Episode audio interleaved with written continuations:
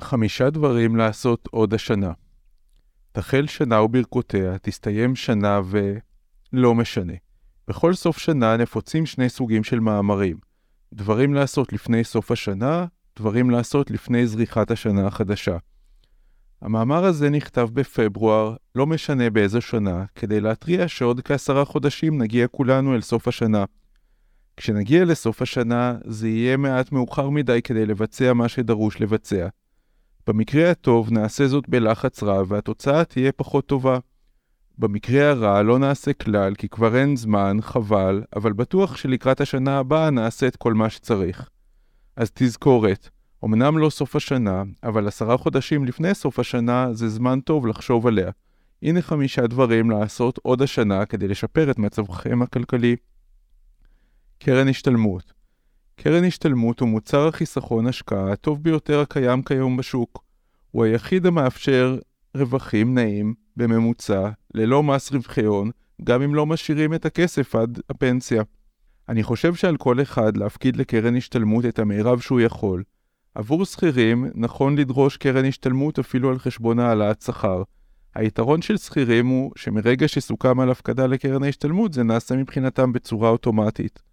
עבור עצמאים, יתרון קרן ההשתלמות אפילו גדול יותר, כי לא רק שאין מס רווחי הון על הרווחים, אלא שההפקדה עצמה היא הוצאה מוכרת, וכך למעשה יש אפשרות לגרוף מהעסק רווחים, מבלי לשלם עליהם מס הכנסה. שכיר יכול ליהנות מפטור ממס רווחי הון על הפקדה של קרוב ל-19,000 שקלים בשנה. עצמאי יכול ליהנות מפטור ממס רווחי הון ומהוצאה מוכרת על הפקדה של כמעט 20,000 שקלים לשנה. אני בכוונה לא כותב סכומים מדויקים, כי המטרה אינה שתפקידו לפי האמור במאמר זה, שאולי תקראו אותו גם שנתיים לאחר כתיבתו, אלא שתפנו במקרה של עצמאי לרואי החשבון ותשאלו על איזה סכום יש פטור ממס רווחי הון, ובמקרה של שכיר לחש... לחשב השכר כדי שייתנו לכם מידע מדויק באותה שנה. שכיר שהוא גם עצמאי רשאי להפקיד פעמיים, לשתי קרנות שונות, וליהנות בשתיהן מפטור ממס רווחי הון. הערה חשובה לעצמאים פעמים רבות כששואלים רואי חשבון כמה להפקיד לקרן ההשתלמות, הוא נותן תשובה שלדעתי אינה טובה. רואה החשבון כמובן מתכוון לטוב, וכשהוא אומר לכם כמה להפקיד לקרן ההשתלמות, הוא מתייחס לסכום שיוכר כהוצאה בעסק, ויקטין את מס ההכנסה. ההוצאה המוכרת לצורכי מס הכנסה היא 4.5% מההכנסה. כלומר, אם הרווח הכנסות פחות הוצאות השנתי של העסק היה נניח 200 אלף שקלים, אז הסכום על פי מגבלה זו הוא 4.5% כפול 200 אלף שקלים שווה 9,000. וזו התשובה שתקבלו פעמים רבות מרואי החשבון. טעות. זה נכון שהסכום שמעל 9,000 ועד 19,000 לא ייחשב כהוצאה מוכרת ולא יקטין את מס ההכנסה, אך הוא עדיין יהיה זכאי לפטור ממס רווחי הון. הפקידו כאמור את המקסימום. טפלו בקרן ההשתלמות היום, ובמקום סכום חד פעמי בסוף השנה, צרו הוראת קבע שתעביר את התשלום המרבי בכל חודש באופן אוטומטי. את קרן ההשתלמות כדאי לנהל במסלול מוטה מניות. הפקדה חודשית במקום הפקדה חד פעמית בסוף השנה גם נוחה יותר, גם ודאית יותר, וכך נהנית מתשואה ממוצעת לאורך השנה לעומת השקעה חד פעמית שעלולה להיות בדיוק לפני ירידה. 2. דאגו להפקיד לפנסיה. שכירים ככל הנראה מפקידים לפנסיה מאז פנסיית החובה. עצמאים עדיין מערערים אם כדאי. כדאי. אם תוכנית הפעולה שלך לפנסיה אינה חיפוש אוכל בפחים, כדאי לדאוג להפקדות סדירות. כסף שיופקד בגיל 25 שווה הרבה יותר מכסף שיופקד בגיל 40. לזמן יש משמעות גדולה מאוד. יש כמה מאמרים באתר וכמה סרטונים בערוץ שמדברים בדיוק על העניין של uh, השקעה, אבל לא במונחים של כמה כסף משקיעים, אלא באיזה מועד משקיעים. סכום כפול שיופקד בגיל 40 יביא בסוף לצבירה הרבה יותר נמוכה מחצי הסכום שהופקד בגיל 25. דעו כמה דמי ניהול אתם משלמים בפנסיה ודאגו להפחיתם. פעמים רבות כשאנשים מגיעים לייעוץ בנושא משכנתה, אני שואל אותם גם שאלות על פנסיה וקרן השתלמות. אלו שני מוצרים שניהול נכון שלהם יכול להיות משמעותי מאוד לעתיד המשפחה. הבעיה היא שמדובר על עתיד יחסית רחוק, ולכן נוטים להזניחו, כי מי יודע אם בכלל אחיה אז. אז ראשית, אם את אישה קוראת מאמר זה, על פי נתוני הביקורים באתר, את כנראה מעל גיל 25. המשמעות היא שתוחלת החיים שלך אינה 82 כפי שפעמים רבות מצוטטים גורמים שונים, אלא גבוהה הרבה יותר.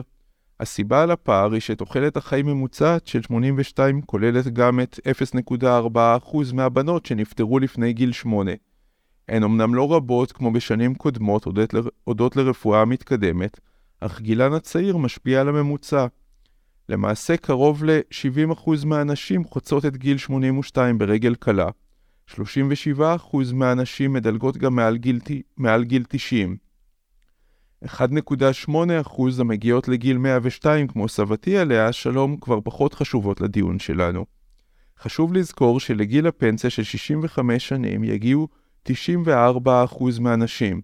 אז כן, אף אחד לא מבטיח כלום, אבל מעבר ליכולת להשפיע על הבריאות באמצעות התנהגות בריאה, מש, משהו שיגיע בסבירות של 94% כמו הפנסיה דורש טיפול כבר היום.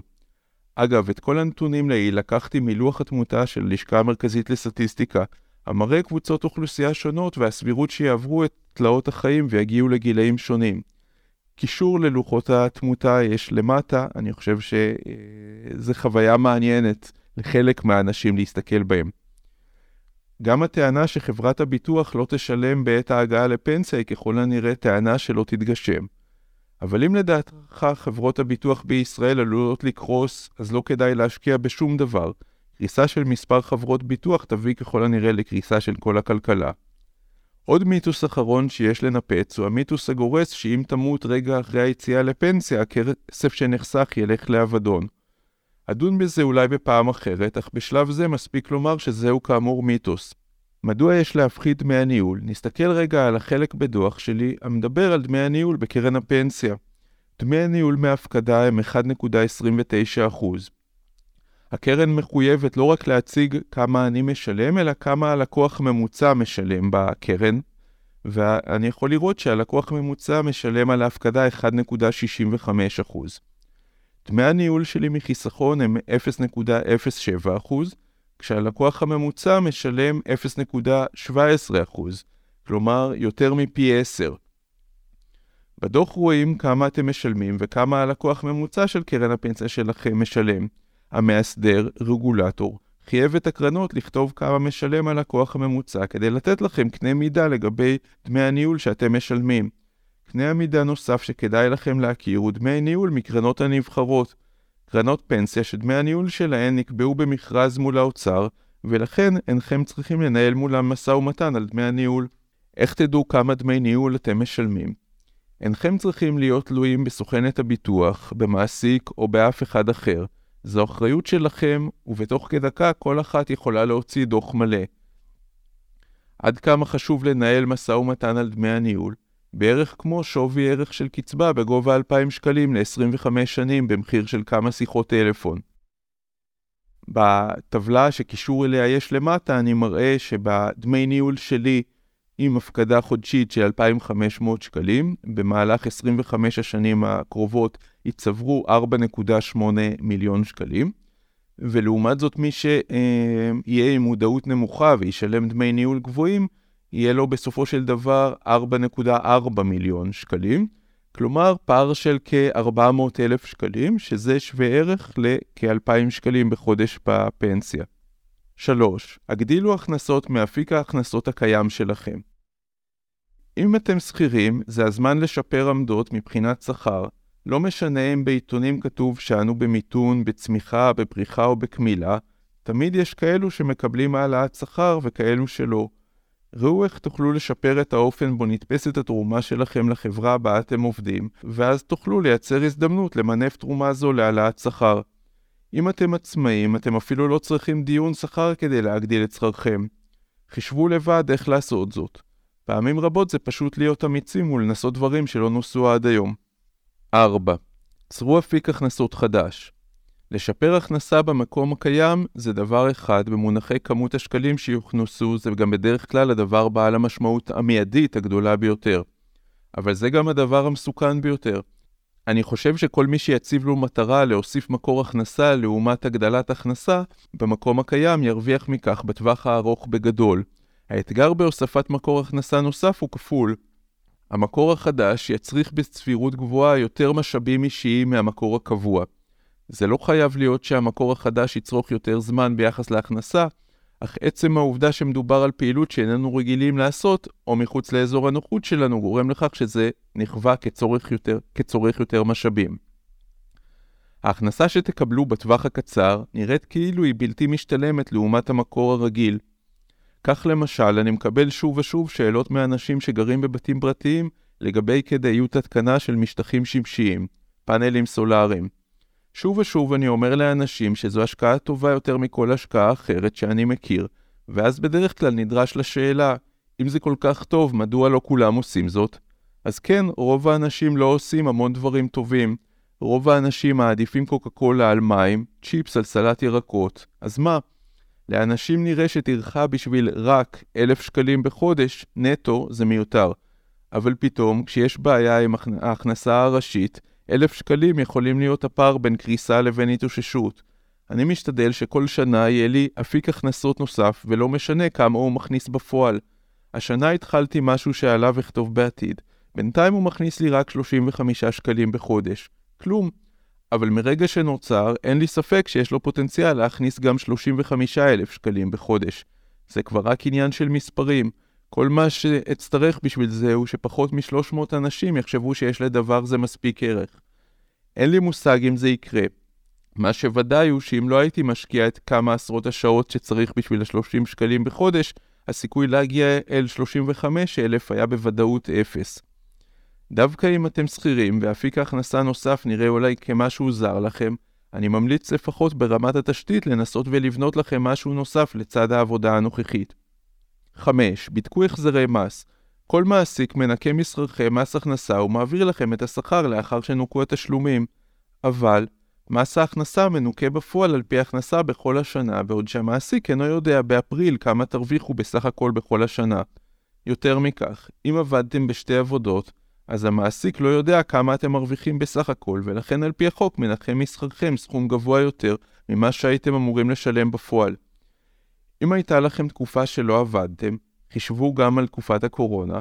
אם נולדו לכם ילדים, ואולי המעסיק לא עודכן בכך, אם סיימתם לימודים בשנים האחרונות, ועוד מגוון של סיבות, עשויים לגרום לכך שהייתם זכאים להקטנת תשלומי המיסים, כלומר לקבל בחזרה מיסים שכבר שולמו, ואולי לא עשיתם זאת.